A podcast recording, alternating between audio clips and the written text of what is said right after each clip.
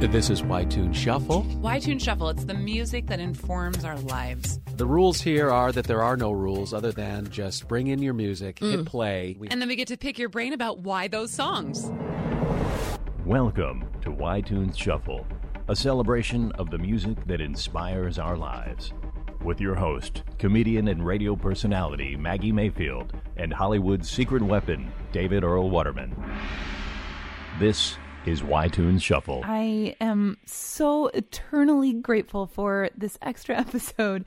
The voice that you're hearing is Bobbie Oliver. She's uh, from Georgia, a, a very famous comedian, has done work with TNN, the Style Network. You've seen her at the Comedy Store, the Ice House, runs an amazing um, comedy studio called the Dao, the Dao Comedy Studio, and a festival every year called the Laugh Riot Girl Festival. And I am so eternally grateful that you are here today because this is not the first time that we are meeting over GoToMeeting. Oh no, no, this is the second time, and I I'm going to tell you, Bobbie, I'm so grateful you're here because after the last time that we talked, maybe a week and a half ago, the the first thing that you said to me as soon as I I pressed stop on the record, you were like, "Do you have do you have supplies? Do you have enough supplies?" And I just thought that that was the the sweetest thing, and I was like, "Man, after the last episode that we recorded, it it it was just really really tough. And uh, our guest was really stressed out. And so it was just so nice to be able to chat with you. And then when i sat down to record it or to edit it it uh for whatever reason it only recorded my voice. So i've already tested it. It's already working. Um, so i'm so grateful that you decided to do this again because i just had such a great time talking to you. And i was like man our listeners really need to know who you are. So Bobbie Oliver, comedian, ex- woman extraordinaire in Los Angeles. Welcome to the show. Thank you for doing this again. Yay! I'm having deja vu really bad right now. Does it feel like deja vu? Now, you said something that I think is really kind of important to share because I've been feeling this also, but you said last night was a really rough sleep night for you. And I feel like not just me, but I do this Facebook Live thing every day, reading kids' books. And a lot of people have been saying the same thing that they're having a hard time sleeping, falling asleep, staying asleep. And uh, I, so thank you for sharing that. And you're working on a lot of stuff too. So can you talk a little bit When about. we have nothing to do but sleep, theoretically, we have nothing to do but sleep.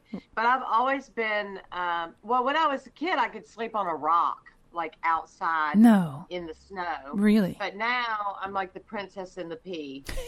like every little thing, every sound, every, you know. So, yeah.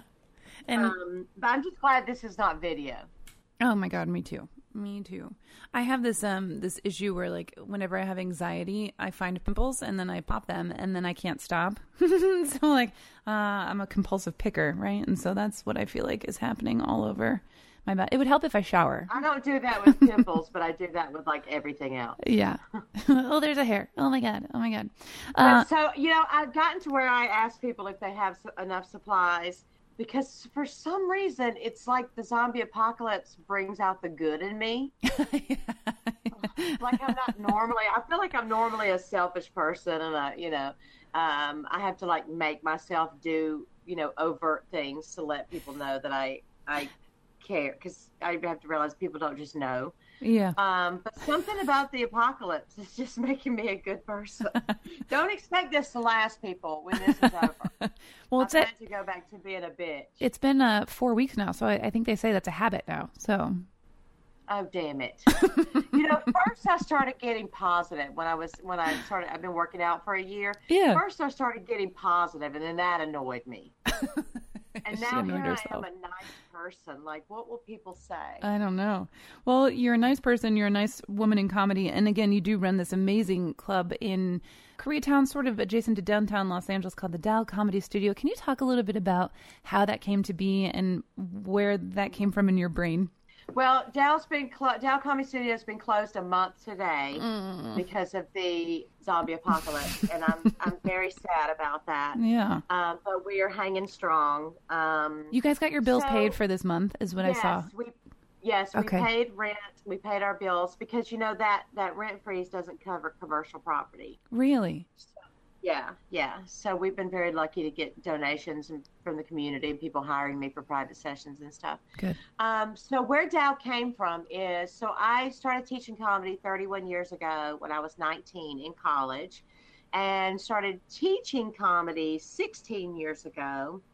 and when I started teaching comedy, you know how you know how to do what you know how to do, Yeah. But you don't necessarily know how to explain to other people how Yeah. to do what you know how to do. Yeah. So when I started teaching comedy, even though at that point I'd been doing comedy like 15 years already, um, I I had to learn how to explain, you know, how to how to teach people how to do what I knew how to do, but also like kind of what my philosophy was. And so, you know, I re- I at first I didn't even realize what I was doing. It was more subconscious. hmm Like people would ask me, you know, what should I write about? And I would respond, what do you care about? And people would ask, what is my persona? and I would respond, who's asking the question? Yeah.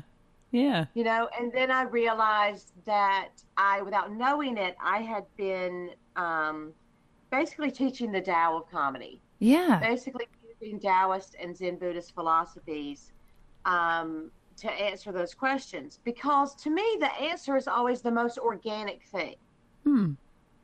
you know um, and you know comedy has become kind of a marketing s- scheme to get rich and famous What? and people tend to be obsessed with you know the poss- the carrot at the end of the stick versus actually doing comedy mm-hmm. um, and so it's it's it's corrupted everything. It's it's corrupted the industry it's corrupted people's individual acts it's corrupted you know their persona.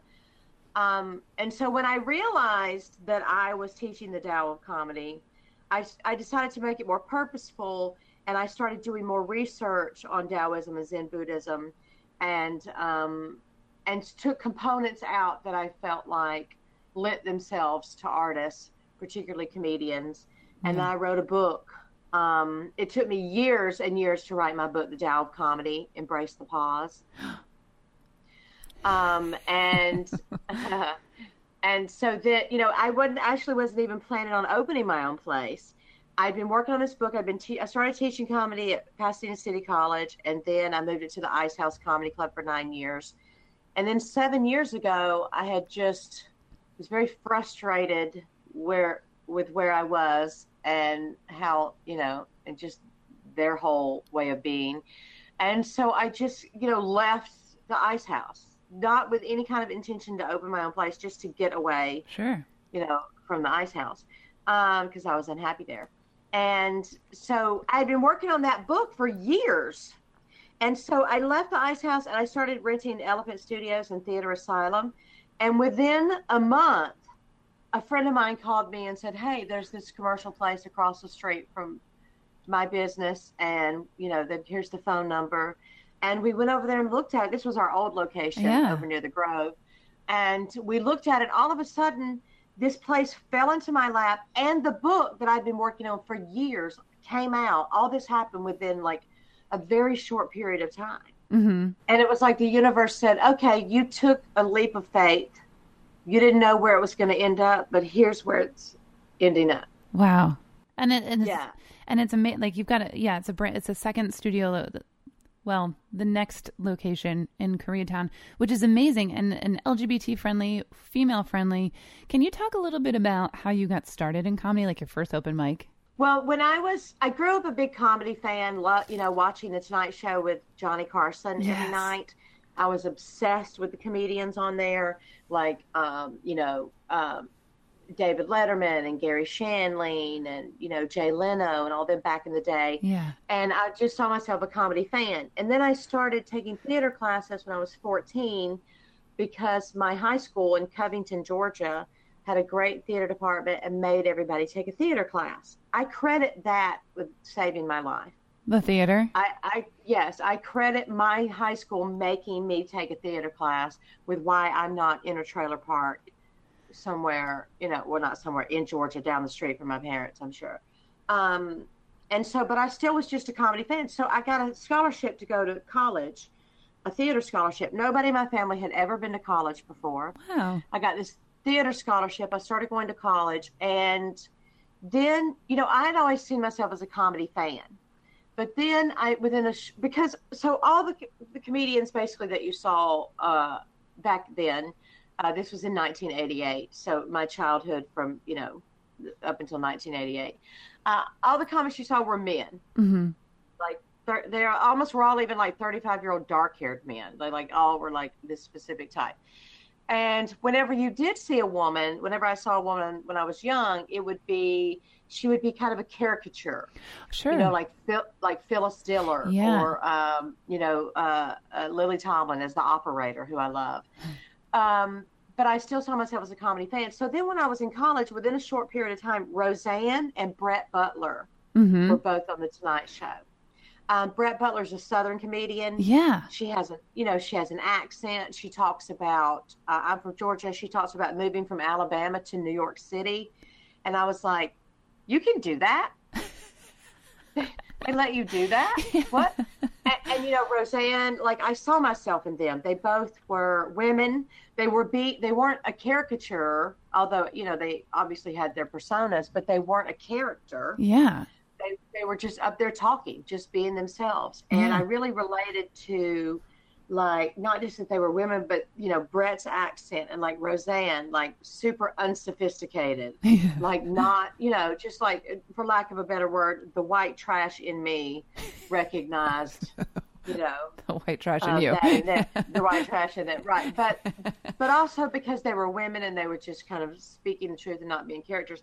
And so then this light bulb went off above my head. I was like, oh, I could do this. yeah. Yeah.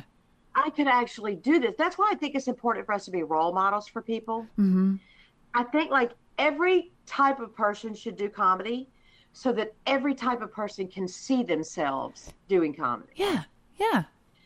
Because like I didn't even know to have that dream. I didn't even know I could have that dream. Yeah.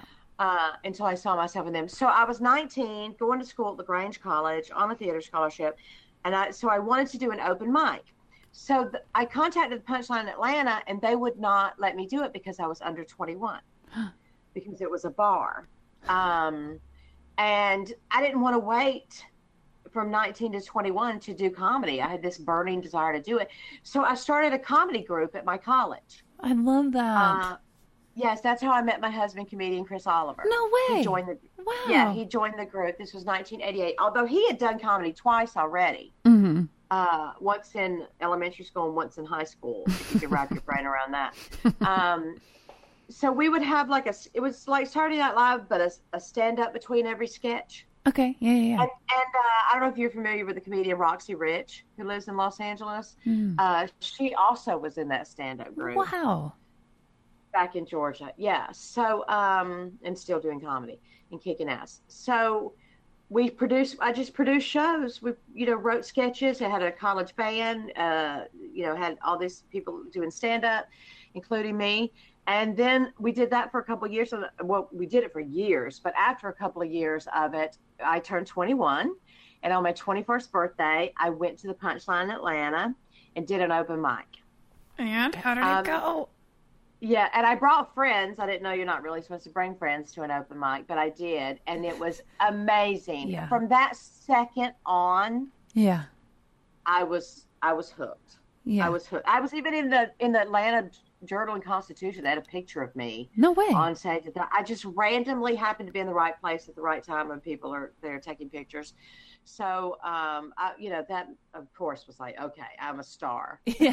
Yeah. Yeah. Yeah. You get in the paper and you're. I'm, I'm a I'm a celebrity. So you know, uh, we kept doing the shows in college, and then after Chris and I graduated, we got married and moved to Athens, Georgia, Mhm. which is the coolest place on earth. And then I started doing the road out of there. Yeah.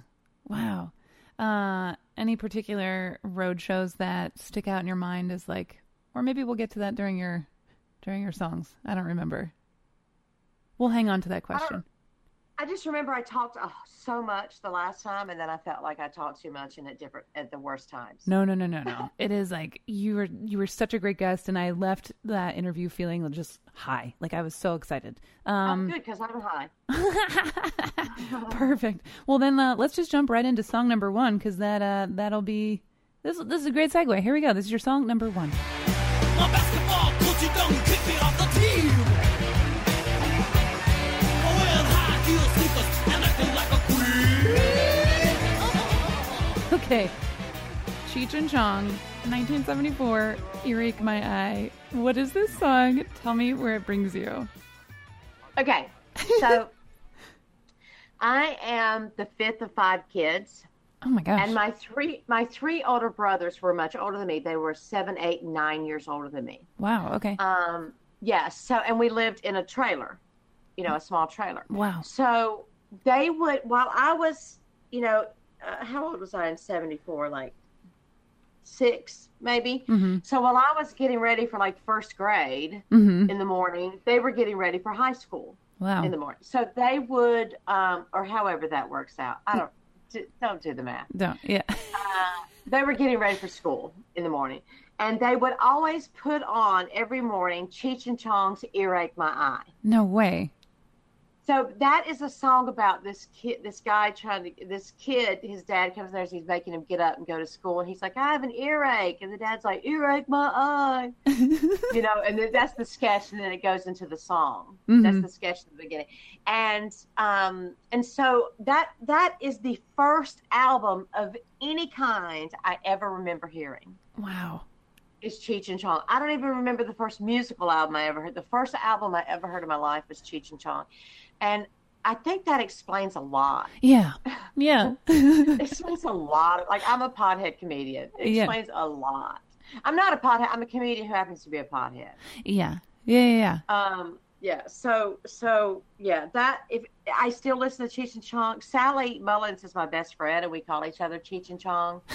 and she gave me a, a Cheech uh, action figure. Uh huh.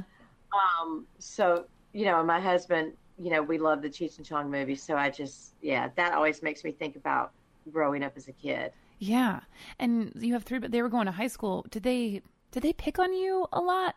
I would imagine being that much older, they were like, "Oh God, not a little kid hanging around." Or It's it's not just that they ju- only that they were that much older. It's that um, my uh, so my mama had five kids. I'm the only one that was my daddy's.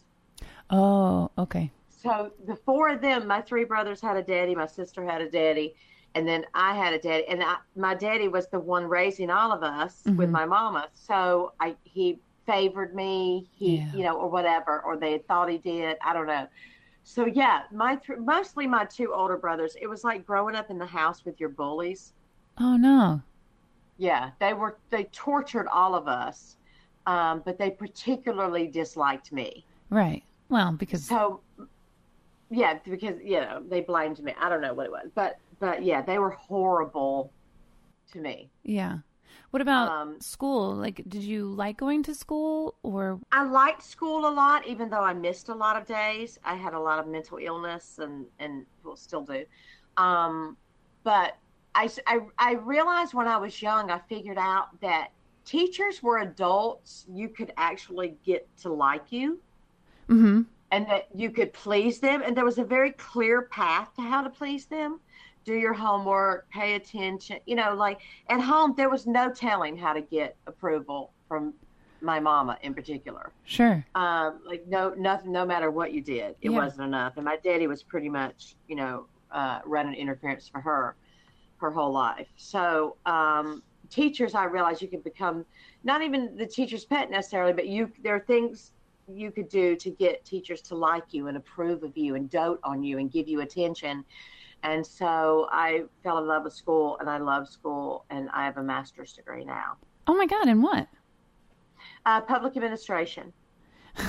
so it's called an MPA. It's like an MBA, but for um, government and nonprofit. Sure. And when you went for your masters, were you were you on the road at that point?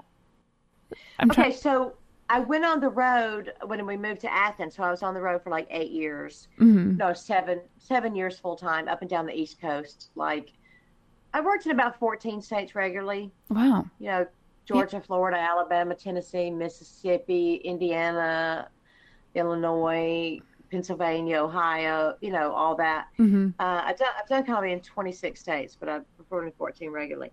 And so we, I just got, you know, that was after graduating with a BA in in um, in theater, and I just hated that life so much. In the beginning, you're like, oh my god, this is my life. Yeah. And then after a few years, you're like, oh my God, this is my life. Yeah. You know, we owned this big house on four acres um, in Athens, Georgia, with a Chris and I did with like jacuzzi tub and wraparound deck, and I saw it a day a week. I saw Chris a day a week Oh man. um because I was like in some hotel somewhere in like Alabama. Um, so we we moved to LA to get off the road, and I knew nothing about LA. I thought LA pays comedians. um, because I had always been paid to do comedy, you know. Yep. Uh, but I didn't know that the market is oversaturated Mhm. and people are doing it, you know, for exposure Mhm. and to stay sharp. Hmm So um, I had to get a job all over again. Ugh. And so I, you know, I went from being a professional comedian to being a telemarketer. Oh. And then I became a nanny. And then I started working at Pasadena City College. And when you work, but I was still doing comedy at night. Sure. You know, Yeah. you know. And Got an itch. You um, got to scratch it. Actually, the first two gigs I had in LA paid. Oh. So I had a completely distorted view of, of what LA was. Um, but so I started working at Pasadena City College, and I realized that at a college, the only way you can move up is to have advanced degrees got it. when you work at a college. I got tired of being the smartest person in the room Mm-hmm. who got paid the least. Mm-hmm. So I went to school to get a master's in public administration because I wanted to become a dean. But in the meantime, I had started teaching this comedy class. It's like, you know, the, the Extended Learning Center at PCC. And it was huge from the beginning. Yeah. From the beginning, it was huge. So I did it for a couple of sessions there, and I had no control over it at all. So I start. I moved it to the Ice House Okay. because I, they wouldn't let me control how many people were in the class or how many hours we could go, and um, so we moved it to the Ice House. And um, and while I was there, I ended up my comedy, my teaching comedy at the time was one day a week. I made more money teaching teaching one day a week than I did working at PCC. So I quit my job at PCC. Um, but I had already started the masters Yeah. you know Yeah. and i was i was raising my sister's two kids at the time and i didn't want them to see me quit Sure. you know they've seen a lot of people quit they've seen a lot of people give Yeah. up just Yeah. say you know fuck it and give up uh, hopefully i can say that Yeah. and um I, I didn't want them to see me quit, so I, I continued with the master's degree until I finished. Oh my gosh. Um. In fact, at one time, I was working at PCC full time, doing comedy at night, teaching comedy one night a week, teaching improv at the LA Music and Art School one night a week, and in grad school. Oh my god. Yeah, that's busy. So, um, that's so interesting. So your sister, you had your sister's kids for a little while. What? Uh, can you for a long while. for a lot? Can you talk about how that happened? um, yeah, so we had my niece.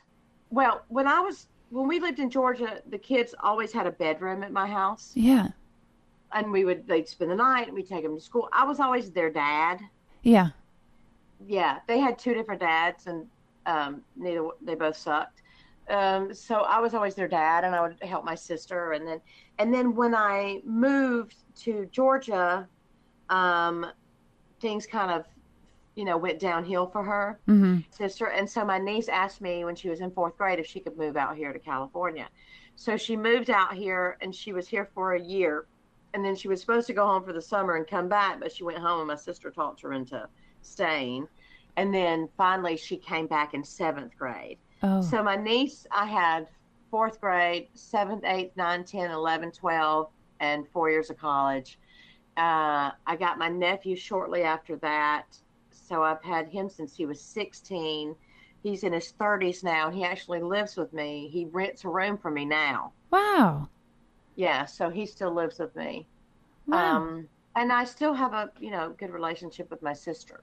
that's uh, They don't, beautiful. but I do. Yeah. Well, I mean, that's your. Yeah. I mean, you guys have been through quite a lot together. It sounds like.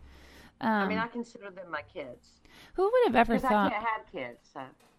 Oh, can you talk about that? You don't have to if you don't want to. Well, I mean, I can talk about that. I I can't have kids because I was raped when I was little, Mm.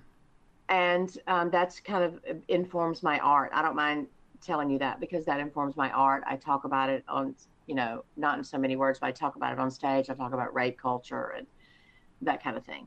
I'm so sorry. Thank you. Man, what a all of that from Cheech and Chong. It's so interesting that, like, you know, we can all kind of picture what that trailer would look like in our minds, and just these. I'm, I'm sure for a lot of people, it's very stereotypical what that what that looks like because there are several comedians um, that talk. You know, the blue collar comedy tour comes to mind specifically um, Huh. as you talk about that.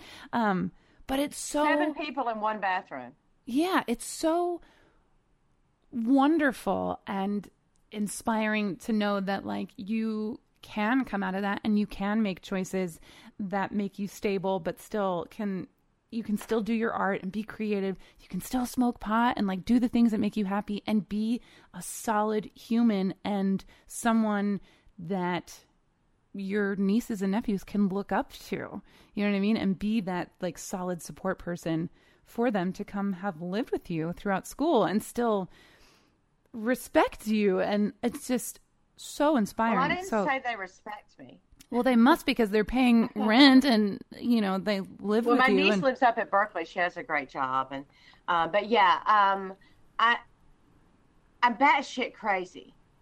You know, I, I had a lot of mental illness growing up. Started seeing a psychiatrist when I was in third grade. Mhm. Um, been in two different mental institutions.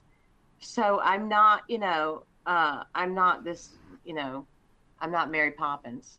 No, nobody is. I think that's unrealistic. But to know, like, to hear where you've come from and, and still the end result is like, you've written a book, you run your own business, you are someone that, you know, kids look up to. You are stable, eh, you know, in a sense, even through all of that stuff, all that shit that you've been through. It's like my hat comes off to you, and I, I just respect you that much more. I think, I think that's really amazing. I'm stable for a comedian. Yeah. I know people people always look at me they're like, "How are you so normal, Maggie?" I'm like, "I'm not high, I'm not drunk, and I'm not dating you." So that's why that's why I say Right. normal. You know, people are always like, "You're so not." I'm like, "Live with me." yeah. Yeah, live with me. exactly. Exactly. All right, here we go. This is your song number 2.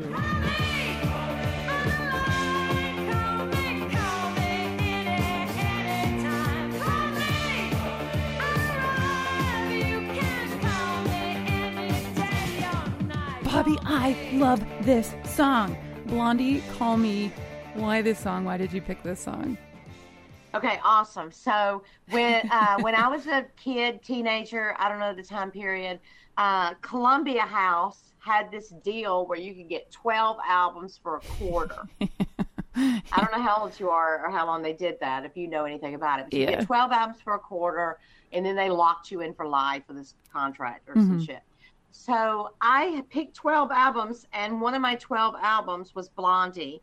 Uh, I think it was Parallel Lines. This album is off of. Mhm. Uh, this song's off of. Uh, it was like Blondie and the Go Go's, and uh, I can't even remember what all else they were. Um, probably like the Eagles or um, Styx or something. Who knows? But but Blondie. So Blondie was just a huge. I love the Go Go's too, but like Blondie was such a badass. Yeah. Deborah Harry is such a badass. Yeah. And so it was I just really just related to her and all of her songs and just like like that's you know, I just had a taped a, a comedy special and we my husband put together, you know, a playlist of music. Well, I asked him I gave the songs. I just am you know, Yeah. um technologically not very gifted. So um, he put together this playlist of um, songs to get people in the mood for my comedy. And you better believe Blondie was on there Oh, yeah. because yeah, she just you know, and and she was you know she was pop, but she was also punk rock. Mhm. Um, and just you know, I always every and we have a you know I have dance parties, and I'm now having Zoom dance parties, and every time that song comes on, you should just see the women go crazy Yes. and just all saying "Call me," call me," Yes. you know. Yeah, everything off that album is fantastic. But that puts me in that time where I'm discovering my own music. I'm kind of starting to figure myself out a little bit. Yeah. And this is in in high school, you said? Probably, you know, I'm not real. I, you know, I blocked out a lot of my childhood, Mhm. so I remember patches of things, but I couldn't tell you the year that they happened. No, yeah. Um, but it was whenever Parallel Lines, around the time it first came out. I love that. this is a, a connection for me because this is my go-to karaoke song. People like we we wind up at a bar and they're having karaoke. It's like, oh, I'll just I'll sing this. This is where I'll start. This is so good. I love it too because she sings in French, and that was like what I picked in high school for whatever reason. Mm-hmm. And I was like, I can sing that part. I know what she's saying. so Yeah, me too. I studied French in high, three years of French in high school and like two in college, and I I can say, "Let's go to the beach." Hi, nice to meet you. You know, like I can say, "Je suis très heureuse de faire votre connaissance," and I don't even say it well. there's a they I think Monsieur Marinkovich was our was our teacher in high school and he didn't do much teaching but he would always tell us he's like French is the number one language in the world and we're all like is it? I don't Yes, it though. is it? Yeah. But then he would put on like he would put on a, a video, the donkey videos, and it would just be like, ah, Loette, gentile Loette. And we're like, okay, Yeah. we got it. And we got it, monsieur. yeah, I, when I got to when I when I I went to uh, move to LA, I took Spanish at PCC because Wow. I just had no background in it, and I just felt like I should know some Spanish. Yeah. You, you know, when I was growing up, there was no, nothing in my hometown but white people and black people. yes. My hometown's like forty percent black. I think it's even more now, and and and half white, and so a little more than half. And I, I would just assume I was just as likely to run into French speaking people as I was Spanish speaking people, Yeah. which was like not at all. yeah. Um, so if I had known what the world, you know, what the world was really like, that there are, you know, so many Spanish speakers, I would have learned Spanish. And then when I started taking in, uh, took Spanish class just to, you know, because I wanted to, I thought I had didn't know, speak French until I kept accidentally saying everything in French. yeah. And then the Spanish teacher yelled at me and was like, "Pick a language." And you're like, it's all in there. I can't. It's the Yeah. same. Yeah. No, I had that same experience. I grew up in New Jersey in small town, um, and it was very similar. It was, it was white and black, and that was it. And when the middle of high school, my my mom moved out here to Southern California. I remember thinking, I was like, what are all these colors? Like this is this is cool, Yeah. and became very obsessed with um with Mexican culture. And so when I was in college, took a lot of Spanish and minored in Latin American study. Like I was very obsessed. like, yeah, like how interesting are all these people? I've never, I didn't know. Who knew that was a thing? I never even met a Jewish person until I went to college. Isn't that interesting, man? That's how shitty my town is. But we still, we're here. We're in LA, and we're still amazed by all the things. Thank God we're around people, real people. right.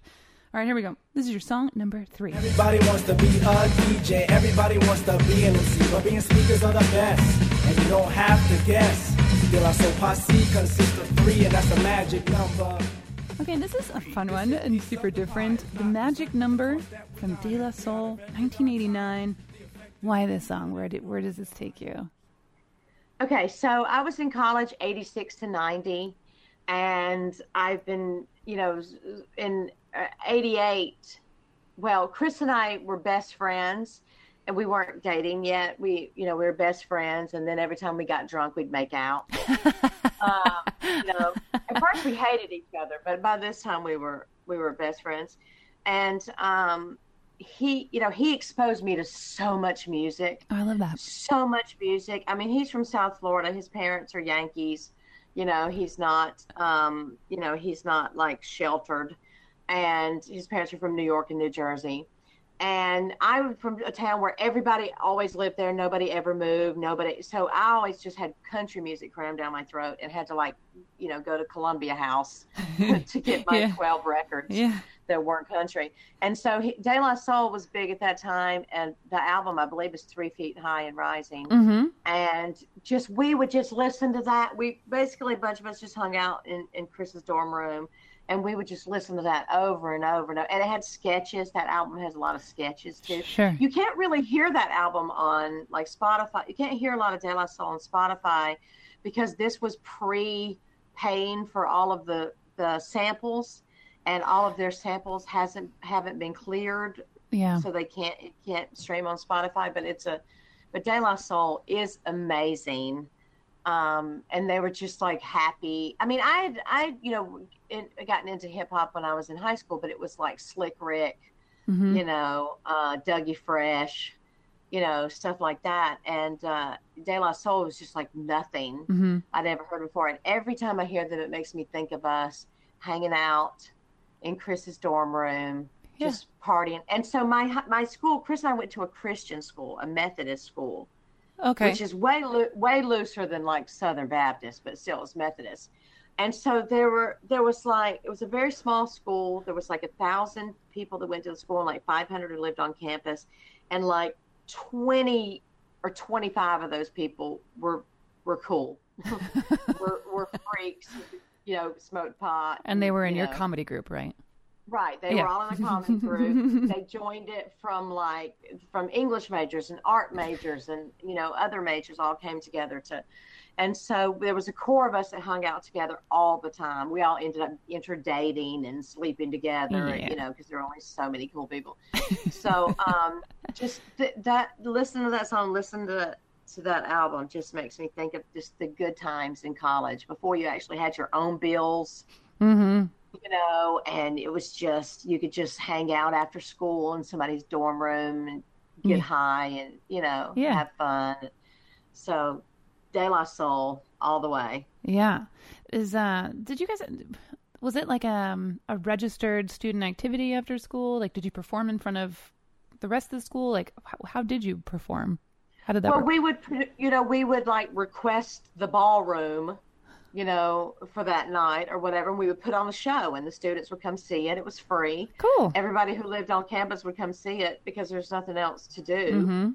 in that town except for go to the frat houses. Yeah. So they would, you know, come watch it, and you know, we would just put together shows basically for all of our friends. You know, we were all of our friends in the audience and people at school. And is it still going on today, you think? Or did it last No, no, but it did go on for years after I left. That's a, that's awesome. Yeah, it was called Lost Comedy. I love that.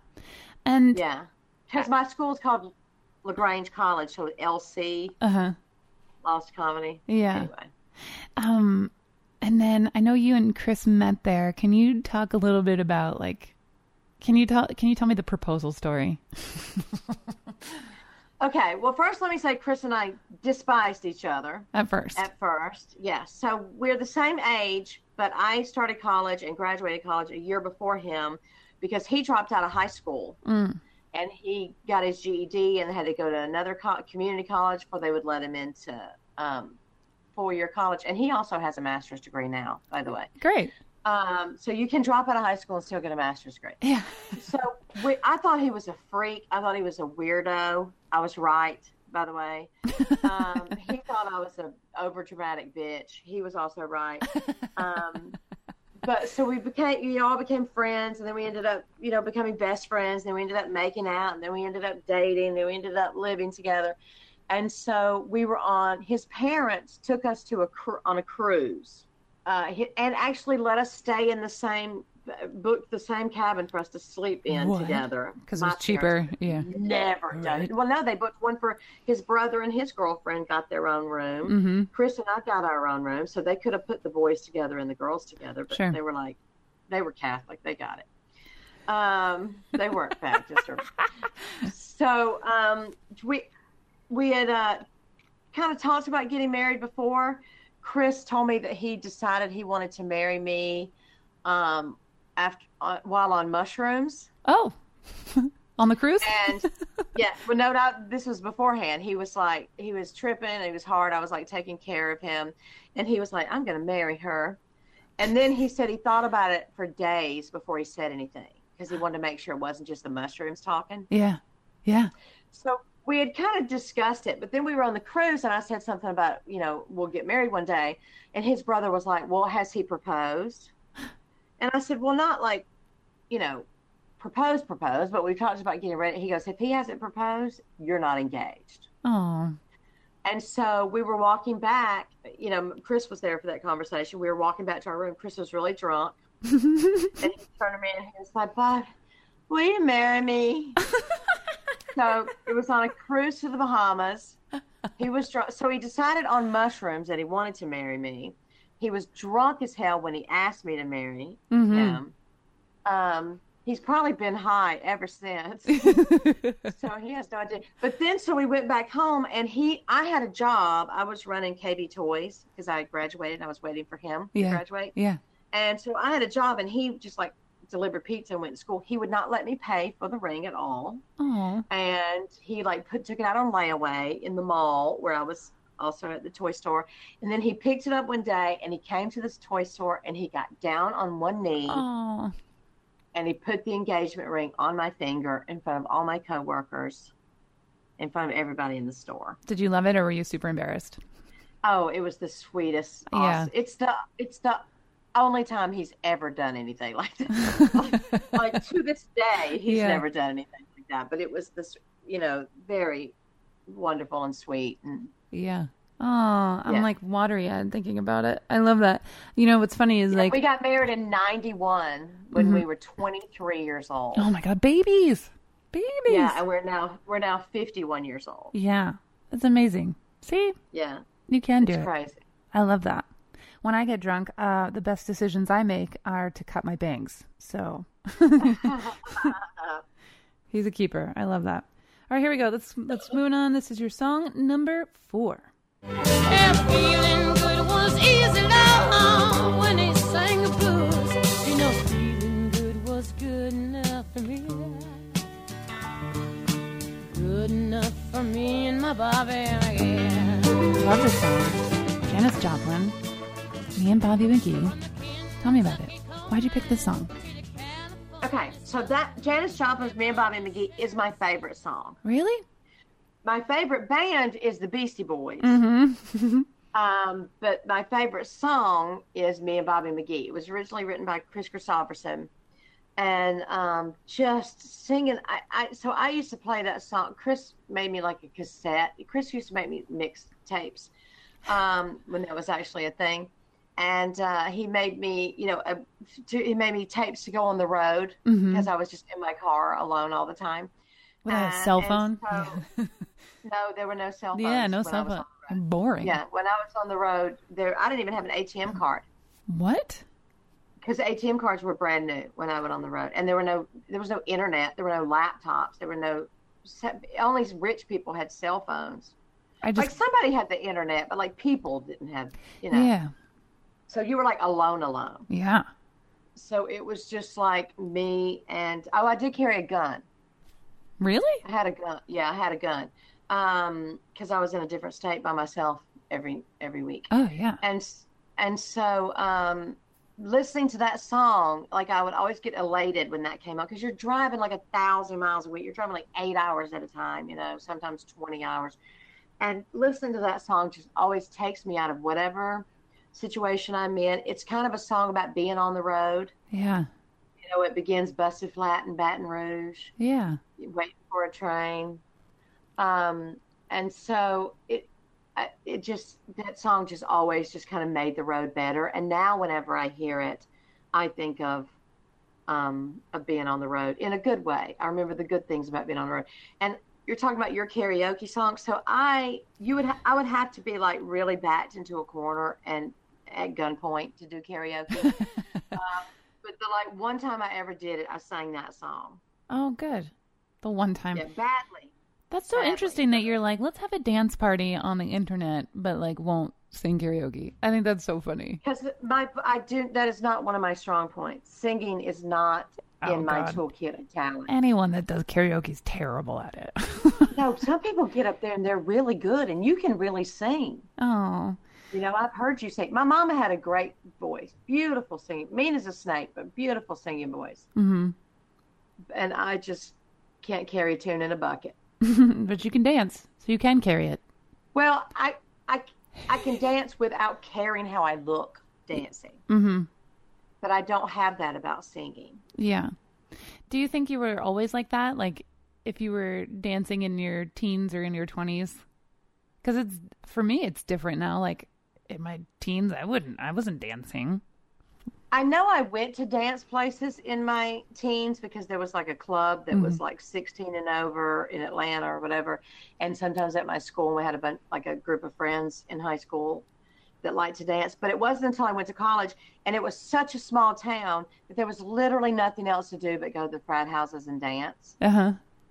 When there's literally nothing else to do, you you dance a lot, and then you just start not caring Mm-hmm. how you look. And Chris loves to dance too, and he also does not give a shit how he looks. That's so great. Um, and so we just dance like like crazy people, and you know. Have you guys ever done one of those silent discos? Have you ever been to one of those? No, what's that? Yeah, it's like this. Um, it's like a club, but everyone's wearing headphones, and you can flip to any channel you want. There's like three different DJs playing, and depending on what channel you play, like that's the DJ that you're listening to. And so when you walk in, it's quiet, but everyone's dancing with their headphones on, right? Oh my! So you can get like whatever. You, so there's like you know like 60s and 70s rock, and then you've got like you know the EDM style dance. So everyone's doing like their own thing, but um, it's just it's just quiet in there. That is terrifying. Why? That sounds awful. Oh no, I would don't do mushrooms and go in there. yeah, that would be weird. That would be very weird. It's like that movie, The Quiet Place. The quiet. I don't know if I saw that one. Well, basically, if they had a dance, that's what they would do. They would do it silently because if they made a sound, these creatures would come and kill them. Oh yeah, that's the one that just came out last year. Yeah, yeah, yeah. Yeah, it was really good. Yeah. Um, is there a time on the road thinking about Janis Joplin that it went from being like, "Yay, this is my life," to "Oh my God, this is my life"? You kind of referenced that Yeah. earlier, so. Yeah, I mean, at first you just cannot believe somebody's giving you money to do comedy. Mm-hmm. Um, you know, I was in. I started doing comedy. I started on the road when I was like 23. You know, maybe maybe 24. I can't remember. And it's just you're so excited. But then, see, I don't like to be alone. Mm-hmm. Yeah. Um, and, and because that's my demons get really bad when I'm alone. And so the and like I said, there was no laptops. There was no. In order to make a phone call, you had to like leave a credit card at the desk, oh wow. kind of thing. And it's got to be Chris. Like I'd call Chris, and he was still living life. mm-hmm. he'd be like, "Oh yeah, some of us are going to go to the movie, or we're going to go to the Forty Watt tonight," or what- and I would be like, "Oh, okay, yeah, I'm going to be here," Yeah. you know. And we had, you know, that house. I, we didn't have that house in the beginning, but we had it, you know, in the last um, couple years I was on the road, and it just got. You get older, and you just, you, you know, I, I, I don't drink. Mm-hmm. Um, I I was in um, I drank too much in high school and ended up in a facility in 11th grade. I don't drink, so um, all that people want to do is just go to the club bar after the all the comedy, and it's always men. You're Mhm. always on the road with two other men, and a lot of times you're in a comedy condo with them, and it's two other men. I was on the road full time for seven years. I was only in the condo with another woman twice Wow. and so I don't like to be alone, and it just got so lonely, and just so I started getting more and more depressed. And your act starts sucking after a while if you're on the road because you're just trying, you're performing, and you're you're just doing material that works in every type of situation. Sure. Because one day you're in a country club, the next day you're at a biker bar, Mm-hmm. and so um, you just start doing all this just hack generic shit. You know, you can always tell a road comic. You know, Really? you can always tell somebody that doesn't actually come back to like a you know a real city often enough. Mm-hmm. Um, and it just I wasn't enjoying comedy more. It made me hate comedy. I just wanted to be a real person. Yeah. I wanted to sleep in the same bed every night. Do you feel like there's any part of you that would enjoy like do you tour now? No, now it has to be a lot of money Mm-hmm. and close. Mm-hmm. Like you know, like Sally and I went to Vegas for an IBM mm-hmm. um, corporate gig. Sure. you know, a while back. So if it's like that, but I, but you know, I'm not gonna. Somebody tried to get me to go to Utah for a hundred dollars recently. I'm like, no. Yeah, it doesn't even cover So travel. Right. So basically, teaching comedy and and owning a comedy school is my day job. Mm-hmm. Yeah. Producing shows is my day job. Producing festivals, so that I can support my comedy habit Mm-hmm. and sleep in the same bed every night. Yeah. And it's such a such an amazing place too to perform comedy. And you've got a festival coming up. I think we're going to touch on that here. So let's move along. This is I'm sorry I had to say the last song, uh, song number five.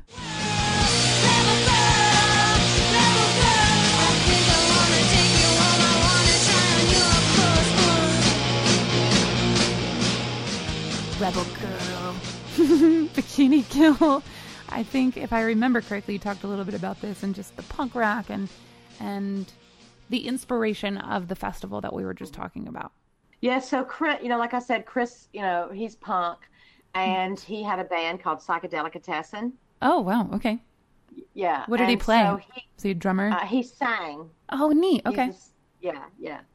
Um, and so he started getting me into, you know, into punk, and he exposed me to this punk rock feminist movement called Riot Grrrl. Yes. and girl is spelled G R R R L. And Riot Grrrl was started by this woman called Kathleen Hanna from Bikini Kill. There's you can watch. There's a documentary about her called The Punk Singer. Um, she was good friends with Kurt Cobain. She's the one that came up with the phrase "smells like Teen Spirit." Oh, cool. Yeah, yeah, yeah.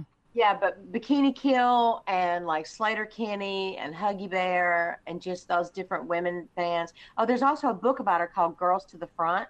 Yeah. um, because about the Riot Grrrl movement, because she, you know, punk, the the mosh pit can be a very dangerous place for women, Mm-hmm.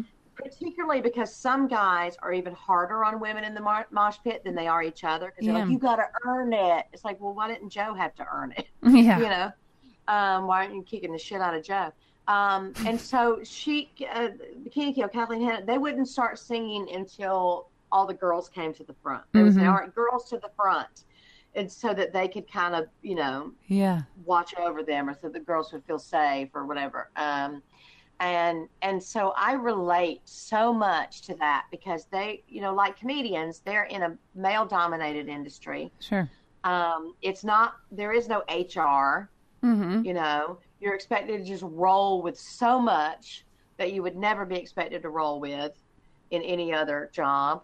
Um, and and the kind of feminist you have to be in a situation like that is a badass bitch Yeah. you know. And so I, you know, and Carrie Brownstein, the comedian Carrie Brownstein, who was on um, Portlandia, Uh huh.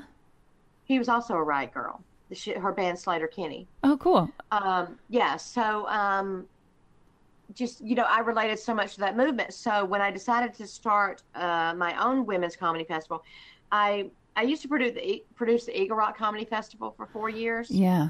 which was in Eagle Rock, California, and where we lived. And, you know, it was like in all these venues up and down, you know, the streets. And you could like pop, it was like a comedy crawl. You could pop in any place and see a show. And, and I've been in a ton of festivals. And so a lot of everything I do in my class, everything I do in my mics, my shows, my festivals is all a reaction to bad experiences I had. Okay. So I'm trying to keep people from having those same experiences. So, like, um, the one I've been in festivals that have like almost no women. I Mhm. was in a festival that had like seven women, and then I wrote the guy afterward, and I was like, hey, you know, maybe you could get some more women in here next time. Because I knew brilliant women, brilliant women who had submitted to this festival and been turned down. Uh, and he was like, okay, we'll work on it for next time. And the next year came around, and there still wasn't any more women. And then I was also in this other comedy festival where the meet and greet between the comics and the bookers was at a strip club. Oh.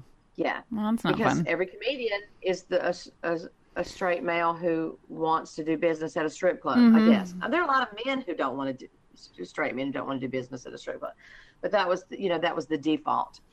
Um, and I wasn't going to go meet those bookers in a strip club. I Mm-mm. wasn't going to go try to present myself, you know, in my comedy in that situation. And you know, when, while they had titties in their face, um, I don't have anything against strip clubs. I don't want to do com- my business with Yeah. somebody to hire me in a you know in a strip club. Um, and so and also I went to see another friend in a in a comedy festival. I went to support him, and uh, there were 22 people on the lineup in the festival. Not one woman on the entire show. Wow. 22 people of that in that particular show. So I was like, you know what? I I own my own place now. I'm going to start a festival, and I'm going to make it a punk rock feminist comedy festival. It's so rad. Yeah. It's a So lot we of fun. Inspired, we were inspired by Riot Grrrl, so we're called Laugh Riot Grrrl. Yeah. And it's a it is such a it's a beautiful space and just a really fun time and everyone I mean so good. And the guys love the guys Yeah. love being in it. The guys who are in it love it because they're usually like the only guy in the show. Mhm. There's not like 10 people in a row that went up just like them with their exact material. Exactly. You know, they get to stand out. Yeah. Um, yeah, and so we decided we didn't. I didn't know what I was going to do about it this year because Mhm. it's June eighth through the fifteenth, and I don't know if we're still going to be on lockdown or partial lockdown. And I was like, do I cancel it? Do I keep promoting it? Do Mm-hmm. and finally I was like, you know what? We're going to do it, and if we have to do it on Zoom, we'll do it on Zoom Perfect. Good. because it's important for all these different types of feminist comedy voices to be heard. Yeah. Absolutely. Absolutely. Because there are a ton of different kind of feminist comedy, ton of different. I mean, just you know. Yeah. The uh, I I started stand up in a little town called Champaign Urbana, Illinois, and which is about three hours south of Chicago. And I was doing a lot of improv comedy at the time. I was in a very popular group called the the Abe Froman Project, and we would pack out Monday nights. Like it was just really packed. And so, and I had done comedy sports in high school. Like I was super into improv. Also doing radio at the time, and the Champaign Urbana comedy guy uh, what is it? Cu comedy club. Um, the guy that runs that he asked me to help promote and market and work on this festival. And i, I didn't know anything about stand up at the time. Um, it never really occurred to me like that was something i might want to do one day. Um, but he, so i was super into it. I also had kind of a crush on him. And so i was like yeah like i'll help you do whatever you need to do the festival came and went. It was like five days, nine shows, and maybe like three women that came through. And I got mad, and I, it didn't even occur to me to ask him, like, where are all the women? I was just like, there needs to be more women. Like, I'm funny, I'm going to do it. And so I signed up for the next open mic. The next open mic I signed up for, I didn't tell anybody I was doing it. Like, I didn't, I didn't want anyone to know. And I was, I got on stage, did my five minutes, and uh, I was like, oh, they don't hate me. That was really fun. Let's do that again. And from there, all of a sudden, all these women just started signing up, and we were like this little clique in this town, and we were up and down Chicago. Up, it was so, it was so, so much fun. Yeah, You know, they like to say um, men who don't book women uh, or have many women at their open mic, if at all, or in their shows, or they like to say, well, not a lot of women do comedy. mm-hmm. But that's bullshit. Yeah, Especially now, a lot of women do comedy. If women aren't going to your open mics, it's because you're doing something at the open mic that is signaling that it's not women friendly and they're going somewhere else. mm-hmm. You know, my women only open mic never has less fewer than 20 women in it. We've Oh even God, had yeah. 40 women before. My comedy festival last year, we had 130 comedians, 100 of which were women. yeah, yeah. So when people are like, "Well, there are no women do," no, you're doing something. First of all, clean your bathroom. You know, if That's you so true. to come to your open mic, maybe don't have a disgusting bathroom. Mm-hmm. You know, Mm-hmm. um, but yeah, there are a lot of ton of women do comedy, and so many, so many different ways to be a woman comic. I mean, so many different ways to be a comic. For sure. But when people like like put it, you know, put this box oh, female comedy, or I we even saw a website when I was researching my book. There was a website that had one list, and the heading read comedians, and then another list that read female comedians, oh, why is it different? not male comedians and female comedians, just comedians and female comedian. You know, because Uh. male's the default. I think male is the default. And so, we, you know, it's a great network. It's not a contest. It's a um, celebration of women in comedy, and not Mhm. just women, but feminist voices. Not every woman that does comedy or teaches comedy or is involved with comedy is a feminist, and not every person who is a feminist in comedy is a woman. yeah, that's very You true. know, there are lots of men and non-binary Mhm. um, comics. We're also trans inclusive. Mhm. We're intersectional feminists. It's very important to say we're intersectional feminists. what is that? What does that Um, mean? well, there's a lot of different kind of feminists, and there's a type of feminist that is transphobic. okay. Um, I- yeah, okay. There's also white feminism, which doesn't mean a feminist who's white. It means a person who practices the kind of feminism that's just for white women.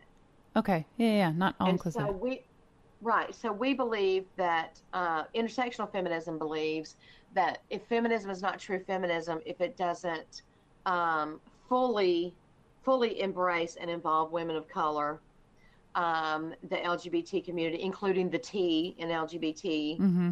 you know, QIA, um, and just like understanding that there is a cross section of yes, le- yes, women have it bad, white women have it bad. We have, uh, we get paid like seventy to seventy five percent on the dollar.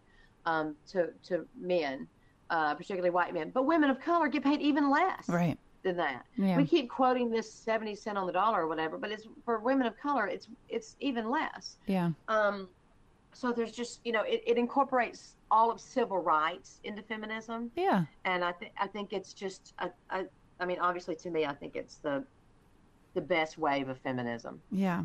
I love that. All from Rebel Girl, Bikini Kill. And you have really just started a, a very cool movement here in Los Angeles, too. So it's really fun to watch that. And um, I run an open mic very close to where the Dao Comedy Studio is.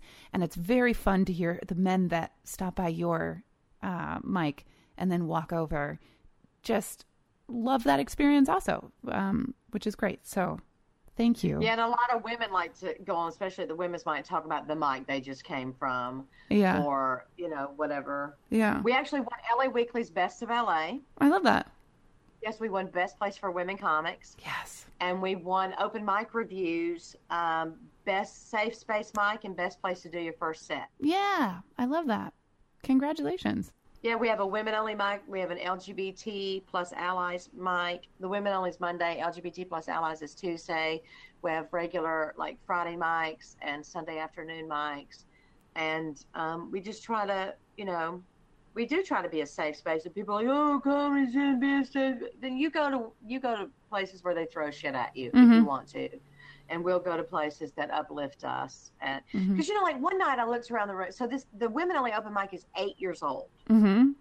the it's the longest running women only open mic in LA. The festival this is our sixth year. So I've been doing comedy forever, like I said, 31 years. One night I looked around the room uh, when I first started doing the women only open mic, and there were like 20 women there, and I was like, oh, I've never been in a room with 20 women comics before. I've never been in a in a room full of my peers before, and then I realized male comics get to experience that every night Mm-hmm. every night they get to be in a room full of a bunch of male comics. Mhm. But we are always the only chick on the show, Mm-hmm. so we don't have another woman there, or maybe there's two, and you know, and like the used to being one of one or uh, one of a few women at the mic, and so Mhm. we never really had that bonding opportunity. Yeah. Um, so I don't apologize for it at all. No. It makes some people so mad. Some people are so mad. They call me sexist. They call me. I'm like, so have you been going to male mics and complaining that there are no women there? Mm-hmm. Yeah. Good. And you shouldn't. Don't apologize. You are so authentically not. you. You are the kind of woman that like just makes everyone comfortable being themselves. Does that make sense? Thank you, thank Yeah. you. Except for the people who hate me and want me dead. Well, you know, you're not doing it right if you don't have haters. I that's what I always say. And you know what? I I- I'm I like who my enemies are. Yeah. They're the kind of people that I was like, if this person supported me, I'd be worried about what I was doing. Mm-hmm. Yeah. you know i feel like the kind of people that support me and the kind of people that we're helping um, get so much out of it that it's worth all the times i get cussed out Mm-hmm. and threatened and you know everything else it's worth it Yeah. Beautiful. I love it. All right, let's wrap up the show. I would love to hear the experience of your very first concert. okay so um, I, I remember what my first two concerts were and i can't in my mind i could google it probably know which one of them was first but my first two concerts was were um, madonna like a virgin Yes. and prince purple rain Oh my God. Yes. So those two concerts when I was in Atlanta and we had a group of I didn't really start making friends until I was in high school. Mm-hmm. We talked about this last time, but I was kind of a crazy kid and uh, I had stress-induced Tourette's and you know I carried a puppet, you know all this stuff. So super popular. um, but then I got this group of friends in high school and realized I was funny, and so and so we started going to to dance places and and concerts. And the first two concerts, my friends Kelly's mom took us to them. Uh, she also dyed our hair different colors for us and and cut us in like buzz cuts and gave us rat tails and Perfect. just was amazing. And uh, yeah, Purple Rain and um, and Like a Virgin was like oh, and the Beastie Boys opened up for Madonna Oh in the wow. Like a Virgin tour. I didn't like them till much later. Yeah, it really was. That's a weird- yeah. New York thing. They Yeah. just knew each other from. Um, but yeah, so uh, I don't go to a lot of concerts now that I'm old. Uh huh. Like we, I think the last three concerts we went to was uh, Fishbone, um, Sleater-Kinney, and Iggy Pop Okay. Yeah, yeah. in California. They weren't that recent, but that's the last three. And so, yeah, Ma- Prince and Madonna. I mean, what can you say? What bad thing could you say about the Purple Rain tour? I mean, like of Prince? you set the bar of your music live experience really high right off the bat. Right, and for and Lollapalooza, we got uh wedding tick. We got tickets to the first Lollapalooza for a wedding present. oh, wow. So, because that was when that was. through. so we went to a bunch of Lollapaloozas, you know, until we got too old to put yeah. up with it. Um, but yeah, so, but Chris is really the person that just, Yeah. You know, you should interview him sometime. I would love to. He is like he has more music knowledge in his brain than anybody I've ever met in my life. Yeah, cool. Well, we'll definitely set that up. Well, this has been, thank you so much for your time and your energy. Again, I really just, there's so, so much love and respect, um, this for you. So, um, how, how do we keep in touch with you? What's your corner of the internet? How do we find out more about the festival? Okay, so I am on uh, Facebook, Twitter, and Instagram. My Twitter and Instagram is the Bobbie Oliver, B O B B I E. Um, uh, also, Dao Comedy Studio, Dao spelled T A O, Comedy Studio. Um, the festival, we so Laugh Riot Grrrl has a Facebook and Twitter. Um, like I said, it's Grrrl G R R R L, and our website laughriotgrrrl.com, uh, DaoComedyStudio.com, BobbieOliver.net. You know, you can't escape me. Yeah. I'll make sure all the Oh, and my special should be. I have an hour and forty-five minute special I just taped. It's the greatest hits album. It's my fifth album. The greatest hits of my four hours of albums out there, um, and hopefully before we die, that will be on Amazon Prime. It will be. I can't wait for that. Again, thank you, Bobbie Oliver. All of those links will post up in the uh, blog here as well. And if you want to learn more about the artist or the music, there's a special blog for that as well. You can link to in this post as well. I've been Maggie Mayfield, your host. Please like, subscribe, and share. We're on all the socials at Y Tunes Shuffle. And thank you so much for listening.